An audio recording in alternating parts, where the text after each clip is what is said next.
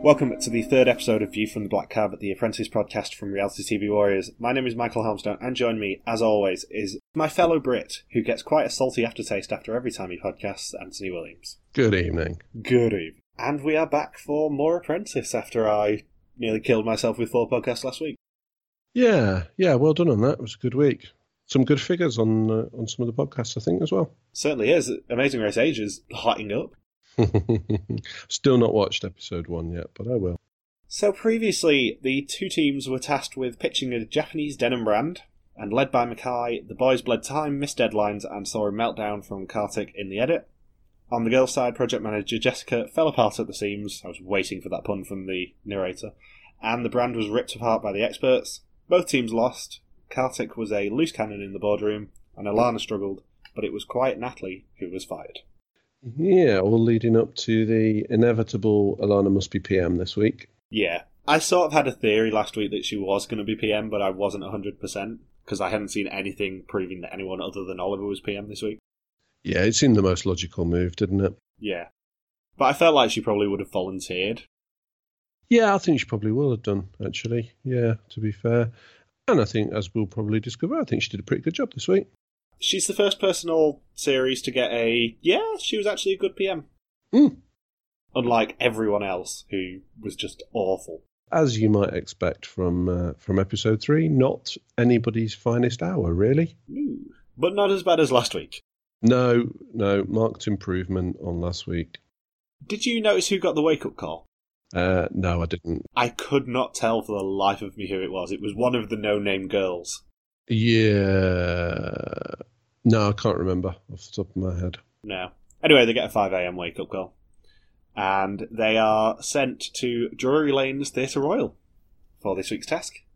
And have you ever been there? Not sure if I've been to that particular one. I've certainly been to theatres on Drury Lane. I have indeed been to that theatre. That's why I mention it. Uh, the producers was there. But it is not home to the producers anymore. It is instead home to Charlie and the Chocolate Factory. So, in a wonderful apprentice style tenuous link, teams have to manufacture sweets and sell them in Brighton, and whoever makes the most profit wins. Yeah, and I, I like that Alan Sugar described Willy Wonka as eccentric, creative risk taker who understood his customers, and I would just describe him as really, really creepy. And a murderer. He's weird in both versions of the movie. He legitimately murdered four children in hopes of finding his one true successor. Yeah, it's, it's not it's not a role model I would look to very often. No. But, you know, if you're selective about his characteristics, I suppose you could just about get away with that one. And this also happens to be the traditional make it then flog it challenge, which is always a mess. It always is. And the traditional, it's about time you stepped up to the mark, matey, Yeah. as well. Because, as I mentioned last week, seven people swap teams. So Alana, Jessica, and Trishna move to Titans. and Oliver, Kartik, Mackay, and Paul move to Nebulous. And Alana and Oliver become the first two people this year to be forced to be project manager. Yeah, and rightfully so, I think. Yeah, Alana had something to prove, and um, I think it was fair to say they exposed slight issues with Ollie's management style. Yeah, I wouldn't say Oliver was the worst PM I've ever seen. He just was a bit dithery. But, you know, when you've got a team of people who are effectively baying for your blood week after week, a bit dithery is not a good sign. No. And I think this episode proved beyond reasonable doubt that he was going to be fired at some point soon. Yes. Yeah, definitely. If he got away with it this week, then he probably would have got fired in the next couple of weeks. hmm And Alana's first acts as PM is to say that Brighton loves weird stuff. With with deductive skills like that, she should be on Hunter Day. Unlike one of her compatriots who is the daughter of someone I've hunted. exactly. Oh, the links just go on and on, don't they? Did I mishear? I, I could have sworn Alana said that at the age of 16 she had a chocolate ear. I didn't hear that, but Oh, hang on, let me check my notes. No, at the age of 16 she became a chocolatier. Oh, right. Oh, dad puns. Uh, and Oliver is dubbed the Sausage Supremo again after a week off of that, yeah, they like that one, don't they? and he goes more traditional. Yes. And after his stellar pitches last week, Oliver puts Mackay in charge of the team pitching to the trade. What could possibly go wrong? I think it's in the bag from here on in. I don't think he's got anything to worry about. I think that was the point where you could have just skipped through the episode and gone, yeah, Nebulous have lost. Yeah, yeah. The, the, it wasn't very long before that became incredibly apparent. And again, a, a bit like um, in previous episodes, there's not a lot they can do to edit that to make it look better, is there really? Well, Mackay is a complete and utter mess. Yeah, he is, but there must be something that Alan Sugar likes. The fact that he has a tentative alliance with Paul, probably. Yeah, could be. Could be. That's what I suspect the only thing that saved him was this week. Mm. Because I probably would have fired him as well. I, I almost certainly would have done. Yeah. And Sofiane is the other sub team leader and has OCD and can't deal with other people cooking around him, which makes him the perfect man to cook the uh, sweets. Yeah, has OCD, can't stand other people cooking around him, except his wife, apparently, who it's Yeah. okay to do the cooking because uh, it looks like Sofiane lives in the 1950s. Birds! Yeah. Yeah, I did like the looks he got from Alana and Jessica when he, he put that on. It, there was no words needed. No. That's that's fine, Sofiane. Yeah, we, we get it. And um, my favourite bit of the entire episode was just looking at how awesome the experts' products looked. I love fudge anyway, and that looked like awesome fudge. Yeah, all the sweets looked really, really nice. Um, and funnily enough, when we were in the Isle of Wight this year, we, we watched some sweets being made, and they actually made those pillow sweets in front of our very eyes, and it was fascinating, I have to say. Having said that, people like to complicate fudge with weird flavours, like maple bacon fudge, which I saw in the US. You know what? There is there is a theory that you can make anything taste ba- better by adding bacon. Fudge is not that though. Mm, I'm struggling to see that one. It sounded vom inducing. Yeah, I'll give that one a miss. And salt and vinegar fudge didn't sound much better. No, I don't know where they get their ideas from. Sometimes I really don't. I mean, salted caramel is kind of nice, but that is a subtle salt flavour, not making it really salty with a weird aftertaste, or really vinegary, as Alexandra came up against. Yeah, uh, that is a very odd flavour. You're right. Salted caramel's really nice. I had some salted caramel profiteroles earlier on, Ooh, and they're great. sounds awesome. But yeah, I mean, salt and vinegar, fudge, oh, and I, I wasn't so fussed about them making that decision. It's the fact that they just faffed around for so long before coming to it, whereas Titans were just straight in, weren't they? Right, we're going to do the pillows, we're going to do the toffee, that's it, move on. And every decision Ollie was involved in this week just seemed to go on forever. Yeah. So Nebulous end up choosing Pillow Sweets and Toffee, and Titans go for Rock and Fudge officially, but also Pillow Sweets. And I really don't get why they went for two things. The way to win this challenge and win it considerably is just go for Fudge, because that has the highest margin, you can sell it for the highest price, and also, you do one vanilla fudge, one weird flavour, you're gonna win. Yeah, yeah, they always end up over engineering everything they do, don't they? I suspect that they were probably told to pick two different products, but I would have just gone straight in for fudge and got as much money as possible. Because fudge is a piece of piss to make as well. Yes. It doesn't need manual handling, you just mix it and shove it in the oven. Absolutely, certainly compared to making sticks of rock, which Yeah. is really quite tricky. And then we get the gross out of context quotes like Ollie saying, I'm getting quite a salty aftertaste in my mouth.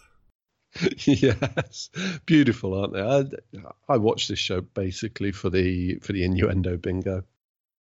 And there's the wonderful discussion of what does he do? He makes sausages. How? How can he run an actual business when he can't do anything? How? It's just it's just the way Francis said, How?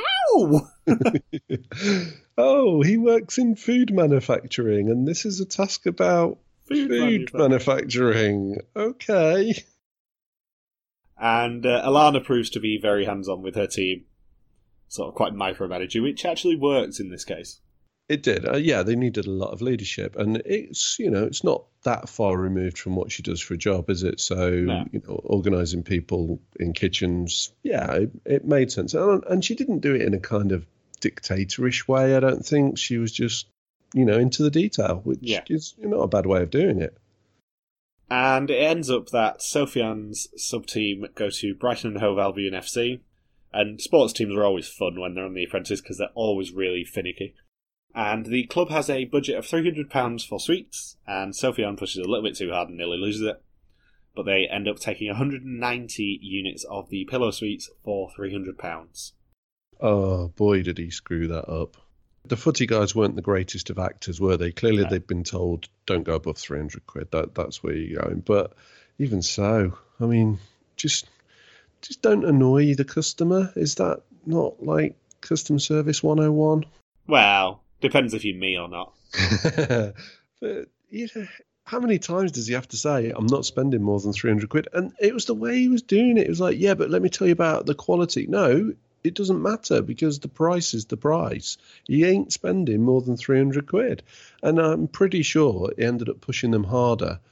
Um, than he would have done. You know, if, if his budget's 300 quid, then try and get the best unit price you can instead of ending up getting no negotiation whatsoever, it was all dictated by the client. It's 300 quid and it's 190 bags, and that's all they got.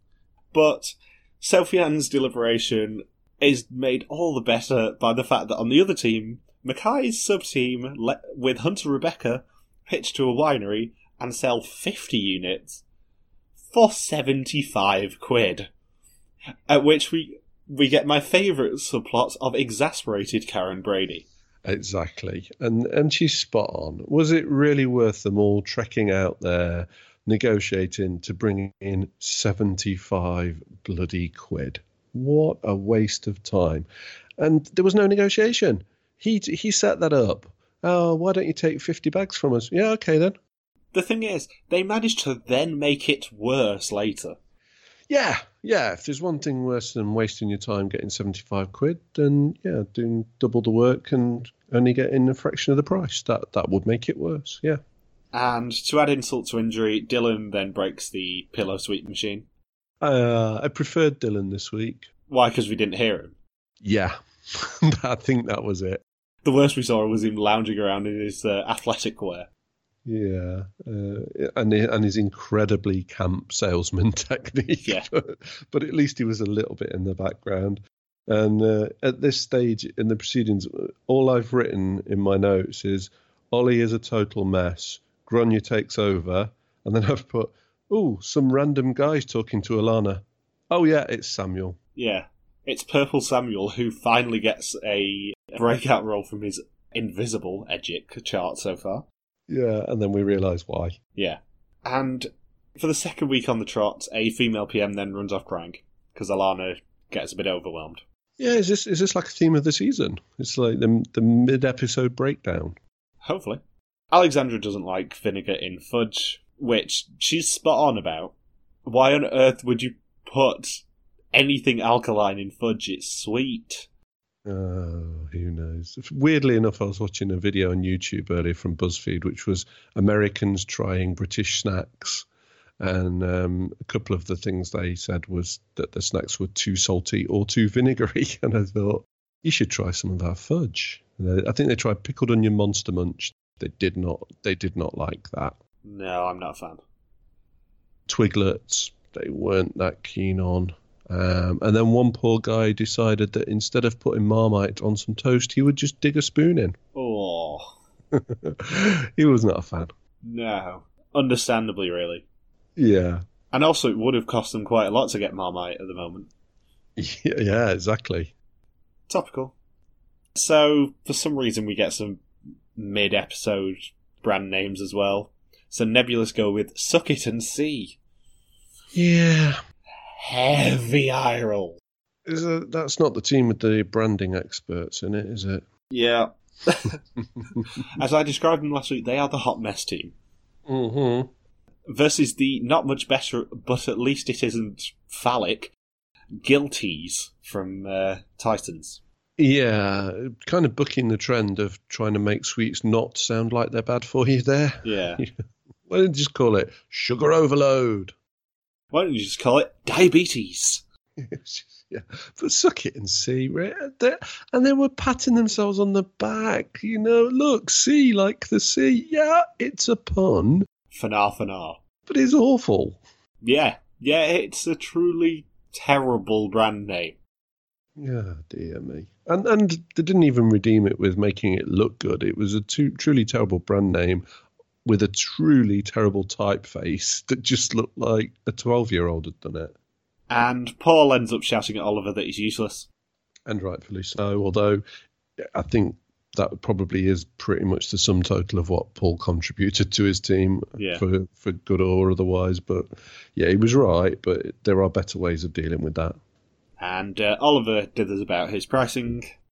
Yeah, they eventually settle on um, two for something, which I think is you know it's, it's a, a novel technique. I'd like to see some high street stores offering that two for something today.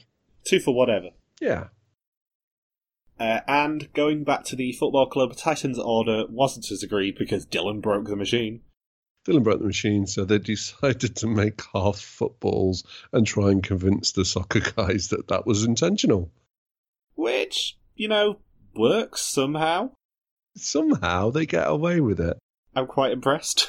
And I think for the second or second of five times I've written down Sofiane is an idiot. oh, it will only get worse. Yes. Are you aware that Sofiane seems to be the PM next week? Uh, yeah, that was what I was gathering. Yeah, from the information I got, which could be brilliant. It does look like it's Sofiane versus Grainne next week. Yeah, that that did make me, in in hindsight, when I realised that that was going to happen, it did make me wonder if this was Sofiane's swan song. So we're leading up to him going out next week, and we all know why, because he'd started out so well. And Nebulous's erratic pricing causes issues. Yeah, that's an interesting turn of phrase. I've just written down prices all over the shop. I like to continually describe them as nebulous, despite the fact we heard the name once this week. It's it's still appropriate, Michael. That's the thing. If they change my perception, I will change the name. No, no, it's always going to be nebulous. They don't get to redeem themselves from that unless they actually win a test for once, Yeah, that would be a start. seeing as though they are rivaling last year's originally female team who lost the first five. So, Nebulous's trade team talks the winery guy up from 50 bags to 100, Yay! But only gets an extra 32 quid out of him. Oh, which may I point out is less than half of what their original price was. I was struggling to think actually, which is worse? Should they have just sold them the fifty at one pound fifty and took the seventy-five quid? Yes, But then I thought, well, it probably didn't cost them that much in ingredients. They're not paying for labour or anything, so taking an extra fifty bags, they have ended up with you know thirty quid more. So is that better? I don't know. It was just it was just a mess, and I'm sure they could have pushed harder and got a better price for that. I mean, in the grand scheme of things, they still wouldn't have won had they not sucked, but they still sucked bad. Yeah, it was still pretty dreadful. I'm not sure what their cost on it was, but it must have been a lot lower than I expect if they uh, they could actually afford to do 32 quid for that. Their overall costs were really, really low. They only spent 200 odd quid. yeah, 207 quid. So, yeah, in the grand scheme of things, they could afford to do it, but it's just bad skills, isn't it? To, to drop your prices that much, it just shows weakness really badly. And talking of changing your prices, Samuel completely ignores Alana's pricing structure. If, you, if you're going to break out, have a breakout episode, don't make it for just being an idiot and not doing what you're told, Samuel. At one stage, he was it was actually saying to customers three pound fifty each or two for seven quid. That is three pound fifty each, mate. That's how prices work. That's maths for you. And in pitching to trade, Alexandra completely cocks up the maths. Yeah, and, and unfortunately, then maybe gives Mackay his way through in that he puts her right. which is a bit of a shame, really, because it was his one redeeming feature this week. One of my pet hates is the awkward scene every year where someone cocks up the pricing. Yeah. And in some years, it's as good as cedarwood versus sandalwood. yeah. I'll just leave that with you because that's just the quintessential Nick Hewer moment. But most years, it's just deeply, deeply cringe. And I feel like they need to put some sort of disclaimer at the start of the episode saying that this episode contains strong scenes of cringe. Yeah, it, it is bad. Uh, there's got to be an element of just going to pieces under pressure. I, I can only assume, but I don't know why they don't just be more professional about it and say, right, let give me a minute. I'm going to sit and I'll I'll work out you a good price and I'll I'll sort you a discount and I'll come back to you instead of standing in front of them with a calculator, which inevitably means they're going to hit a wrong button or do something wrong, and it will always be something you could have done in your head and that and it just makes them look like idiots. They they just need to take a step back at that stage, I think, and just get it right. Someone always cocks it up, and I just I have to hold on to something. It it does hurt. Uh, so whilst Alexandra cocks up the pitch, Paul is left outside, just peering in at the window. He's not a happy boy, is he? Like a lost dog. Please take me home. He is right. They're screwing up, but the way to tackle it is not to just sit back and let them. That's too risky. He's, he's fortunate to have got away with that. You've got to do something about it. Yeah, Paul, I think, is still riding on the wave of not cocking up the first PM. Yeah, I think he is. Um, but he's not going to be able to carry on that for much longer. Yeah, because he just seemed quite. He seemed to have a bee in his bonnet this week. Mm-hmm. And Karthik just Karthik. You know, Karthik. you know what I'm going to say next, and I really, really don't want to have to say it. Well, that Karthik is the best salesman in the universe. No, oh no! Before that, he just shouts in the centre of Brighton to try and get people to suck it.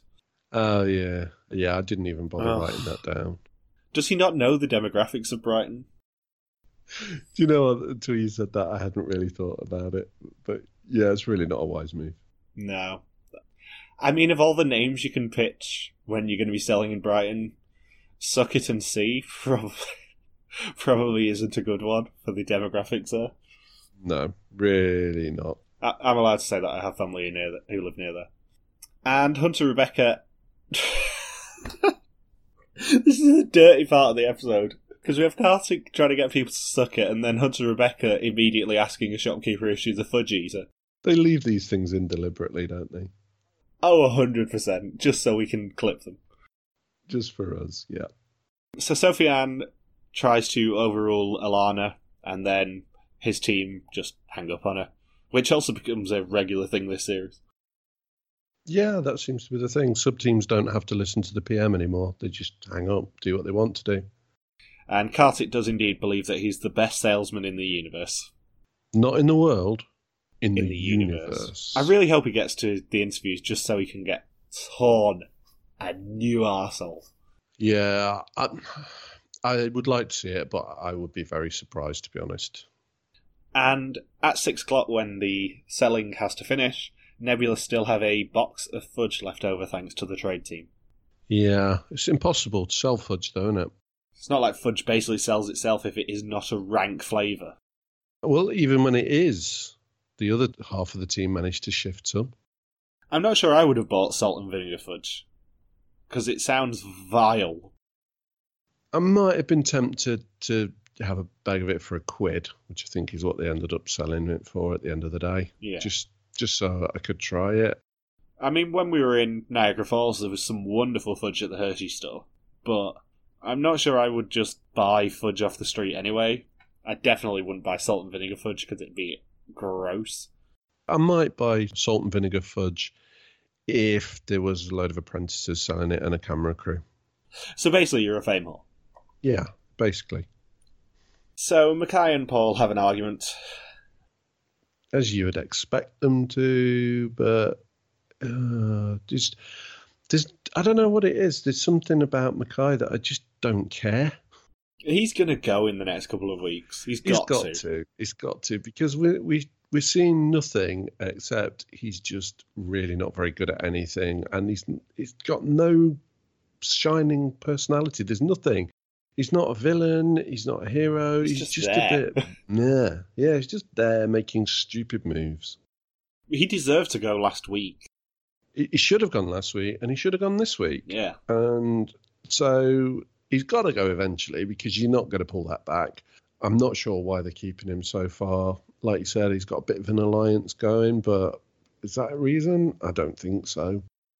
Skipping ahead slightly, but I wouldn't be surprised with him going next week because it's the sort of task that Sugar will expect him to do really well at. Bringing back one of my favourite types of tasks. Let them take over a department store. Yeah. I miss this from the old series because it's always a mess. Yeah, it is. it always puts me in mind of uh, Are You Being Served, which probably is about 30 years before you were born. The classics we've had from the department store tasks in the past, like Ruth Badger just owning everything as she did every sales task, or Lucinda being technically useless. I miss those. But I don't think we've got those big characters this year. I think we've got Karthik as kind of just two dimensional character, but we haven't got your Ruth Badger's types. So in the boardroom, Grainne interrupts Oliver trying to explain himself to Sugar. Yeah, uh, Ollie in the boardroom, rubbish, just dreadful. And when you when you end up getting called out by Karren for just basically not telling the truth in the boardroom, that's that's not going to end well for you. I think my favourite note of the entire week that I've got is just Karren calls out Oliver on his bullshit. Yeah, I, I, I asked Paul to switch over. No, you didn't. Paul didn't want to work with you anymore. She is ultra sassy this year. She's not holding back, is she? She's No. not pulling her punches when they're uh, when they're screwing up. She's spotting it every time. And Oliver says that he wanted to create a spectacle, but his team just thought he was a bad PM. The phrase "damning with faint praise" came up when they said, "I think he tried his best." Yeah. Bless him. And continuing my other favourite subplot of the year, Jessica forgets to breathe in the boardroom. Will, will you just breathe? You know what? When she does that, it doesn't seem like she's that flustered until she says, "I'm really flustered." I'm really flustered. I don't understand because she doesn't she doesn't come across that way. Why she keeps giving away her own tell? I've no idea. She's not that bad. and Alana seems to be the Nick Cummings of the season and just not be very self assured. No, she does need to have more self confidence. She she did a cracking job. She did. She, wa- she was a great PM. Yeah, she was. She she led them to victory. It was never in doubt. I can't think of any ma- major blunders that they made. Really, it, it kind of just went uh, pretty well. To be honest, they made good product choices. Um, they, I think they got the balance right of um, cost and sales. You know, don't don't skim spend spend enough, but make sure you sell a lot. It was probably slightly unfortunate for her that she only won by 170 quid. Yeah, She probably should have won by a lot more. she should. Yeah, she should. They spent a lot, um, but they sold Vastly more. Yeah, they sold really, really well. So, really good job. Um, and uh, I've written down on her PM ship, Alana did a great job despite Sofiane being a total moron. yeah, the important thing about their bit of the boardroom was that he was called out for ignoring her, Yes. for thinking he knows better.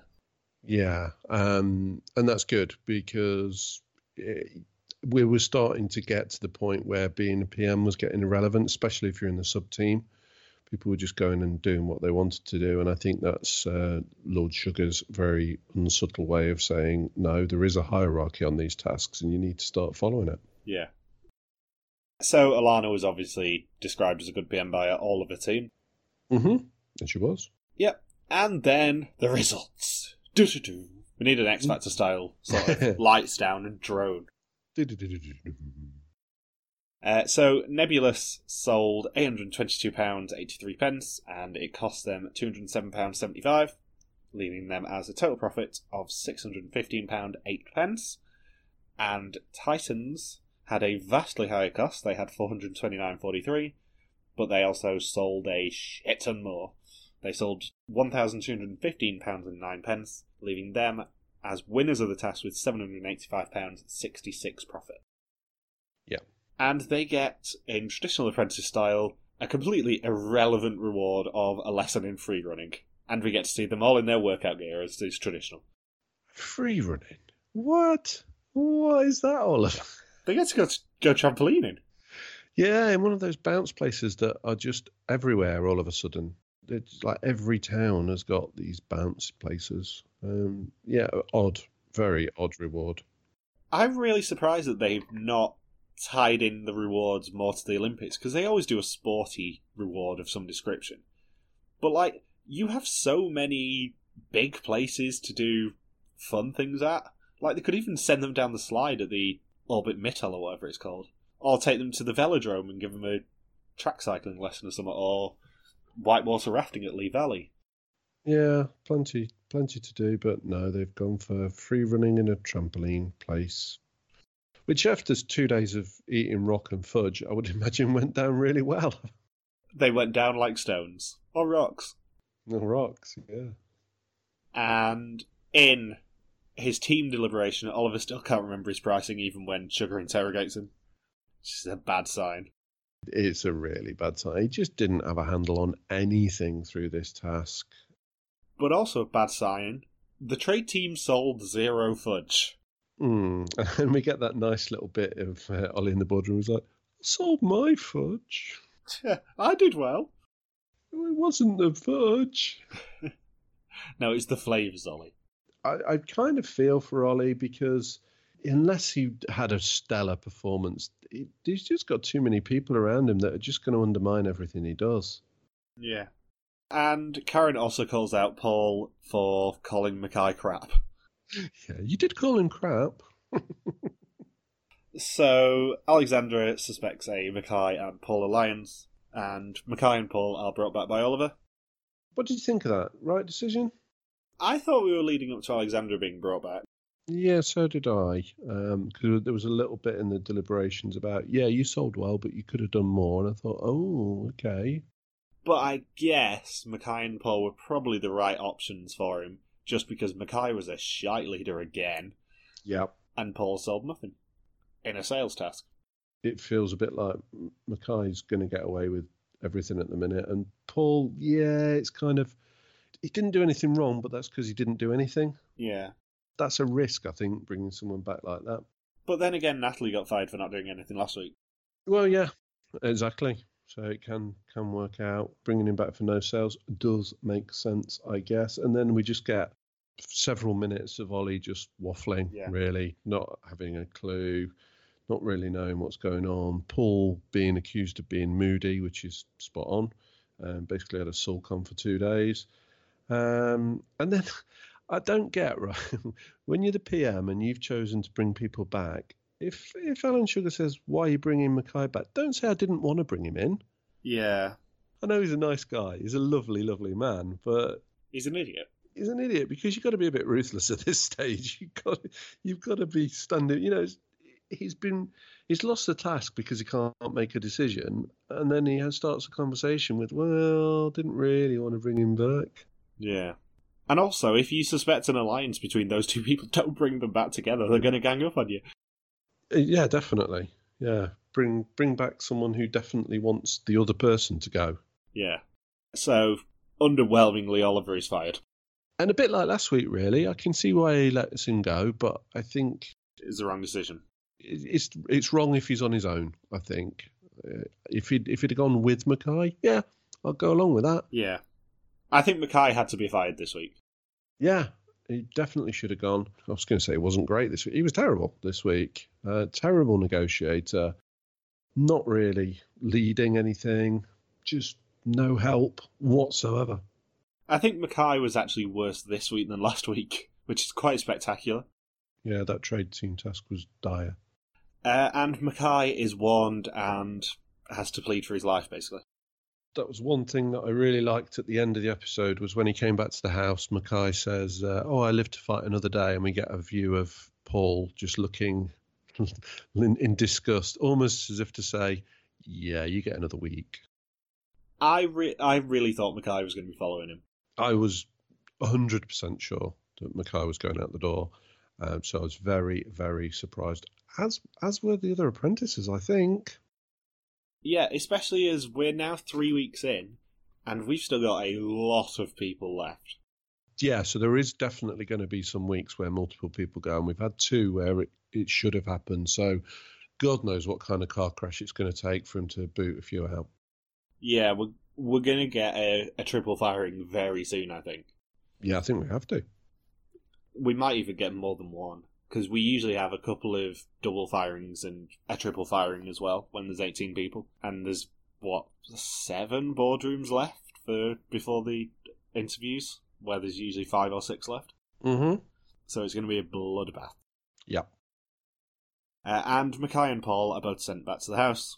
And everyone's not happy to see Mackay, which is understandable. And barely even disguise it. Because everyone liked Oliver and nobody likes Mackay. Ollie's a really nice guy, and it's a shame his his PM week just ta- came too early. Yeah. really, because everyone loved him. But you can't hide that at this stage. If he'd have got a couple of weeks in, Yeah. he might have had a few people backing him up. But sadly, too soon for him to go. And I was surprised because it seemed like they were building him up a little bit. The whole sausage supremo thing felt like it was going to be a bit of a theme, Yeah. but clearly not. No, his sausage got cooked. Absolutely, yeah. So next time they are bringing back the classic flog this stuff in a department store challenge. Yay! They get to run Harrods or wherever for a, for a while. Look posher than Harrods. Yeah, it did actually. I'm not, I'm not sure which one it was, but it was sort of Fortnum and Mason style, I think. Yeah, it might well have been. And there's feuds, an appearance by Grainne and Sofiane as PMs, and someone isn't trusted by their team. An appearance by Grainne would be nice, wouldn't it? It would. We we saw a little bit of her this week, or the Irish one, as she was in most of my notes until I realised who she was. I think we only saw a little bit because she's PM next week. Probably.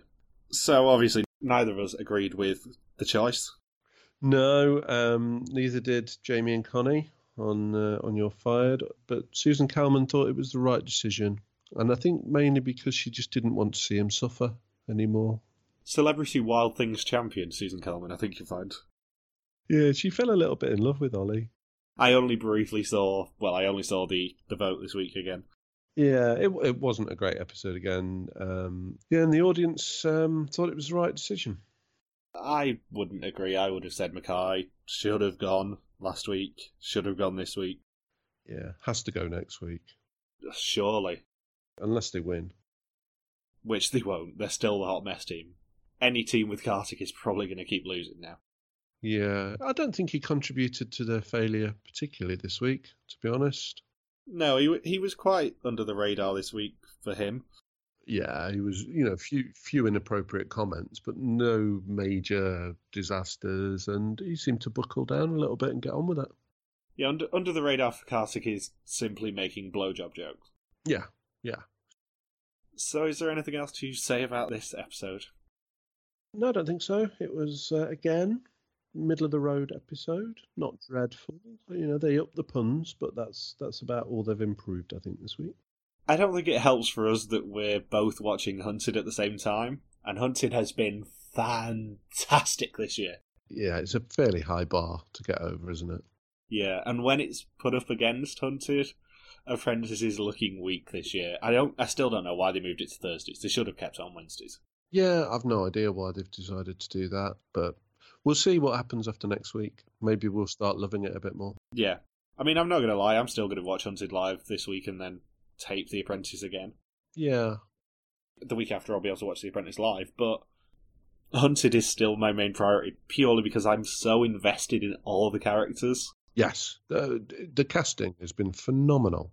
and Apprentice just hasn't done that for me yet this year. Obviously, I like Hunter Rebecca and Jessica, and to a lesser extent, Karthik. I like to see him stick around just to be an irritant. Yeah. And to be fair, there have been many apprentice seasons in the past where I haven't got bought into it until we're down to about eight or nine candidates and you can really start to see who's who. You know, we're still at the stage where we can hardly separate Grainne from Francis. And, uh, you know, I, I genuinely had forgotten who Samuel was until he started speaking. Yeah, this cast just isn't inspiring me enough yet. No, but they might. So, thanks for listening to this View from the Black Cab podcast. You can join us every week to recap the series. If you've got any questions, feel free to contact us on our Facebook page, Reality TV Warriors, on our Twitter account, RTV Warriors, or our own Twitter pages, MJ Helmsdale for me and Bullsboy for Anthony. And with that, see you next week. Thanks for the opportunity.